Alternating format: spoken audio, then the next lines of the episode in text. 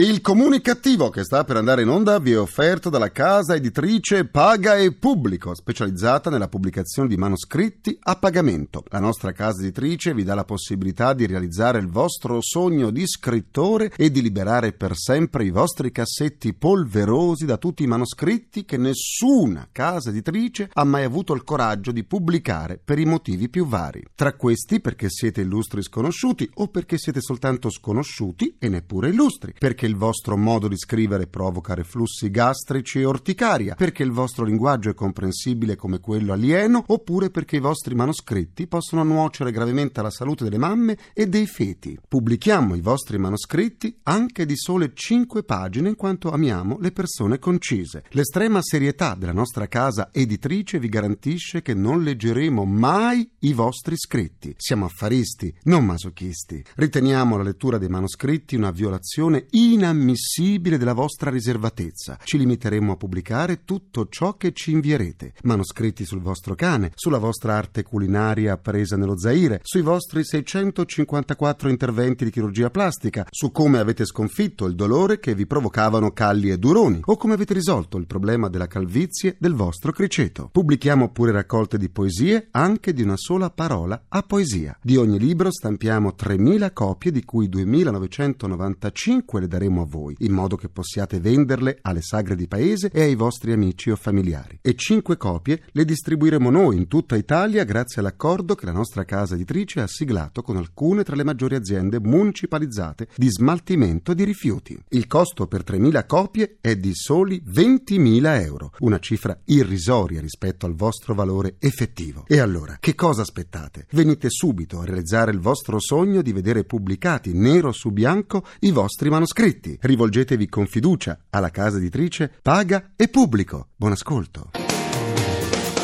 Il comunicativo. Perché l'ignoranza fa più male della cattiveria. Ideato e condotto da Igor Righetti.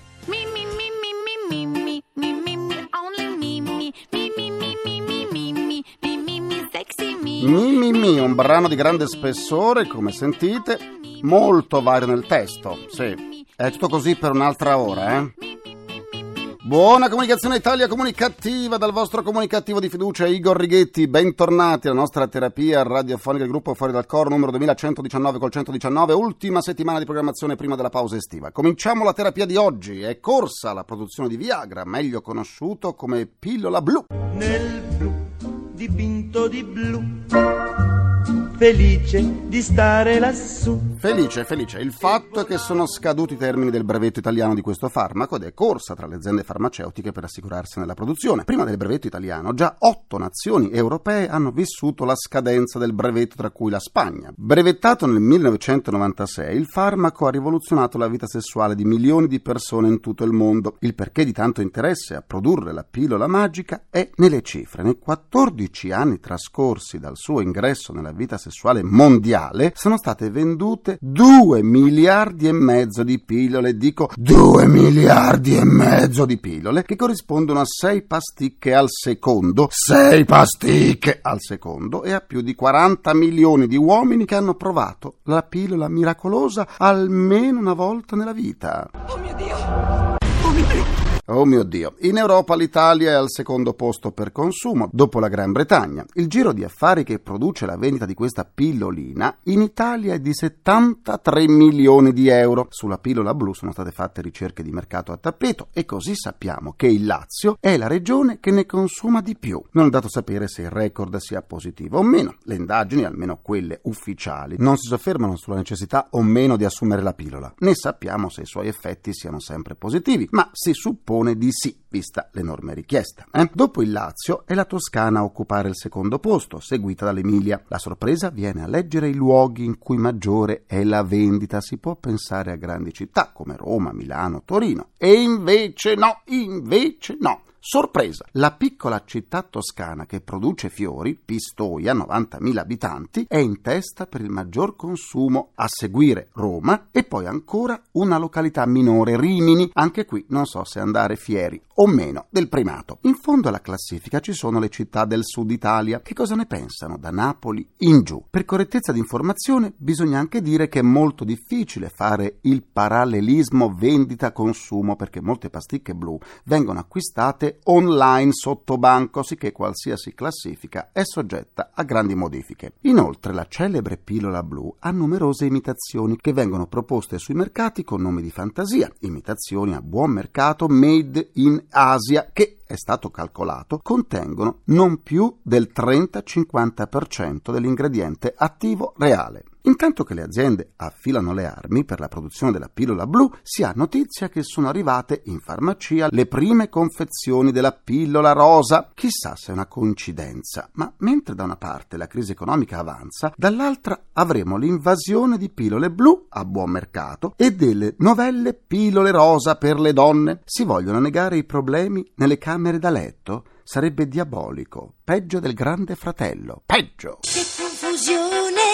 sarà perché ti amo, è un'emozione che cresce piano. Eh, sarà perché ti amo. Per riascoltare le sedute del comunicativo andate sul sito comunicativo.rai.it e basta dove potrete anche scaricarle in podcast. Come sempre vi aspetto pure sulla pagina Facebook del comunicativo, facebook.com slash il comunicativo per esternare un po' di sane comunicattiverie assieme a me. Saluto la comunicativa Paola Aromatario, la quale ha appena pubblicato con One Group Edizioni il volume La maldicenza, dire il male e dire male, in cui analizza diverse forme della maldicenza, i rumors, i pettegolezzi e i gossip che si creano nelle relazioni tra le persone, fatte di sguardi e di etichette. Continuiamo la terapia. La giustizia in Italia segna un record. Siamo agli ultimi posti del mondo con oltre 9 milioni di fascicoli arretrati e dico 9 milioni di fascicoli arretrati che costano 96 miliardi 96 miliardi in mancata ricchezza da urlo. La lentezza dei processi frena la crescita con costi enormi per il paese, l'incertezza frena l'economia e accresce il senso di ingiustizia. Ma la nostra non soltanto è una giustizia lumaca che fa fuggire gli investitori esteri, ma è anche una giustizia costosa. Tra tribunali e procure la spesa supera i 7 miliardi e mezzo di euro, signore e signori, 7 miliardi e mezzo di euro, chi offre di più? E fa sempre parte del sistema giudiziario il sistema delle carceri, dove, tanto per cambiare, abbiamo la maglia nera in Europa in cui siamo siamo terzi dopo Ucraina e Romania. La Corte di Strasburgo ci richiama di continuo sulle condizioni delle nostre carceri e già nel 2009 la Corte ci condannò, ma da allora la situazione è persino peggiorata. La Spending Review guarda anche le spese per amministrare la giustizia e ha previsto un decreto denominato taglia tribunali inerente alla soppressione di tutte le 200 sedi distaccate di tribunali e quella di 38 procure. I tribunali soppressi sono 37. A questa riorganizzazione si aggiunge aggiunge quella degli uffici dei giudici di pace, che ha già portato all'individuazione di 674 sedi da sopprimere. Una riforma dunque ampia, capace di grandi sconvolgimenti. Ma a che punto siamo? Andiamo a chiederlo ai nostri ospiti.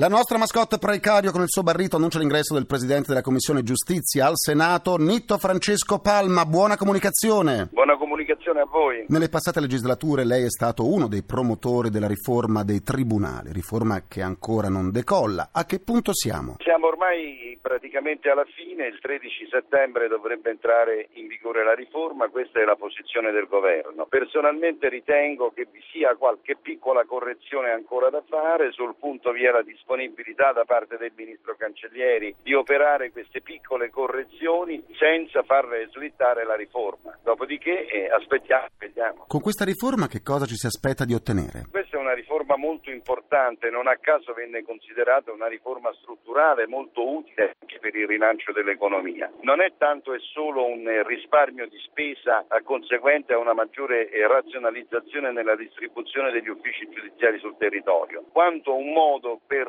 addivenire alla specializzazione dei giudici e conseguentemente ad assicurare una maggiore efficienza e una maggiore velocità nel servizio della giustizia.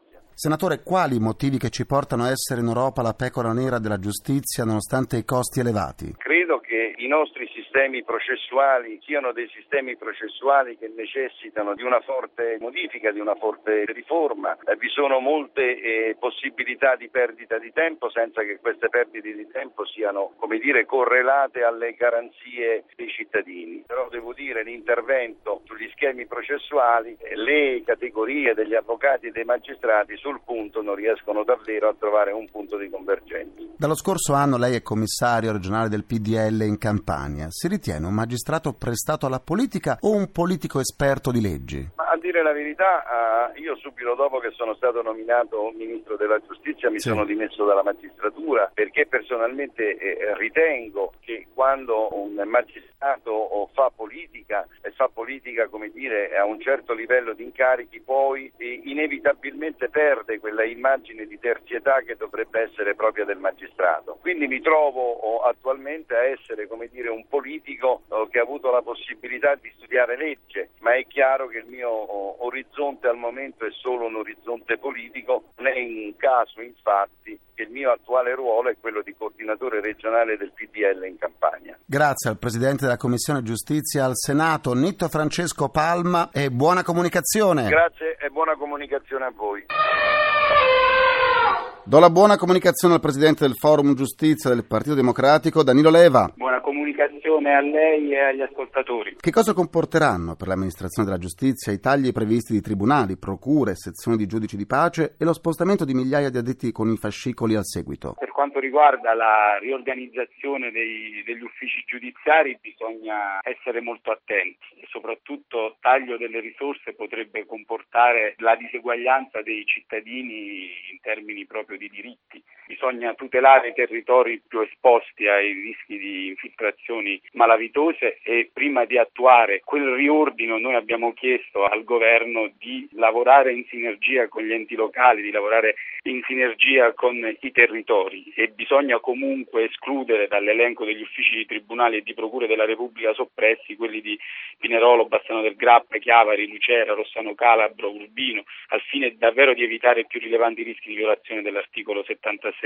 della Costituzione. Una giustizia ritardata equivale a una giustizia negata, riforma del processo civile anche per liberare le risorse economiche intrappolate negli archivi dei tribunali. Sì, bisogna riformare. Noi purtroppo abbiamo diverse maglie nere in tema di, di giustizia. La Già. prima è quella che ci ha consegnato l'Ocse qualche giorno fa che riguarda la lunghezza dei processi civili. Ci vuole una riforma, ci vogliono degli interventi strutturali, di sistema, non bastano solo delle normative.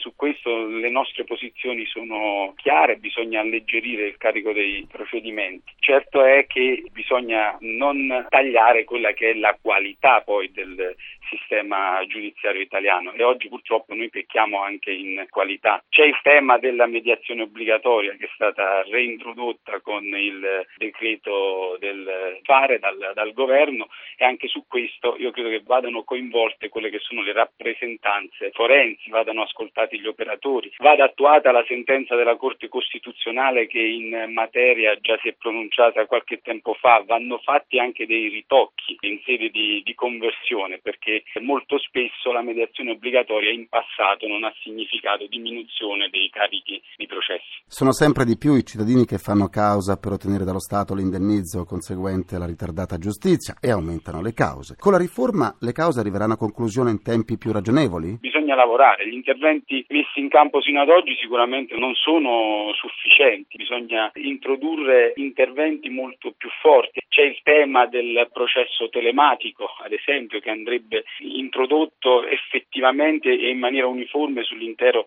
territorio nazionale. Oggi questo ancora non è accaduto. Io credo che sia apprezzabile lo sforzo messo in campo dal governo sino ad oggi, però adesso le forze politiche in Parlamento devono fare la loro parte. Grazie Danilo Leva, Presidente del Forum Giustizia del Partito Democratico e buona comunicazione. Grazie a voi, buona comunicazione. La legge c'è la legge non c'è, diceva Giorgio Gaber. Concludo anche questa seduta con il mio pensiero comunicativo.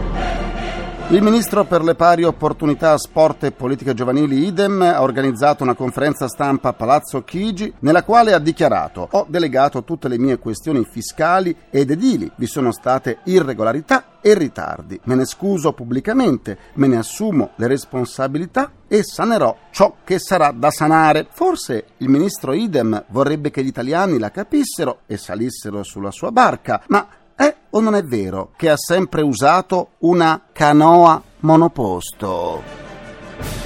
E in effetti ha sempre usato la canoa monoposto. Ringrazio i miei implacabili complici Vittorio Lapi, Valtrighetti, Carapagliaio, ringraziamento a Francesco Arcuri. Alla console, alla console, Alla console tra gli immancabili Folletti! Folletti! Nella canoa monoposto c'è Paolo Cimò. La terapia radiofonica quotidiana del comunicativo tornerà domani sempre alle 14.44 minuti primi, secondi a nessuno. Buona comunicazione e buon proseguimento dal vostro portatore sano di comunicattiveria. Igor Righetti, grazie, Lina GR1, poi Baobab, domani. Il comunicativo. Perché l'ignoranza fa più male della cattiveria. Ideato e condotto da Igor Righetti.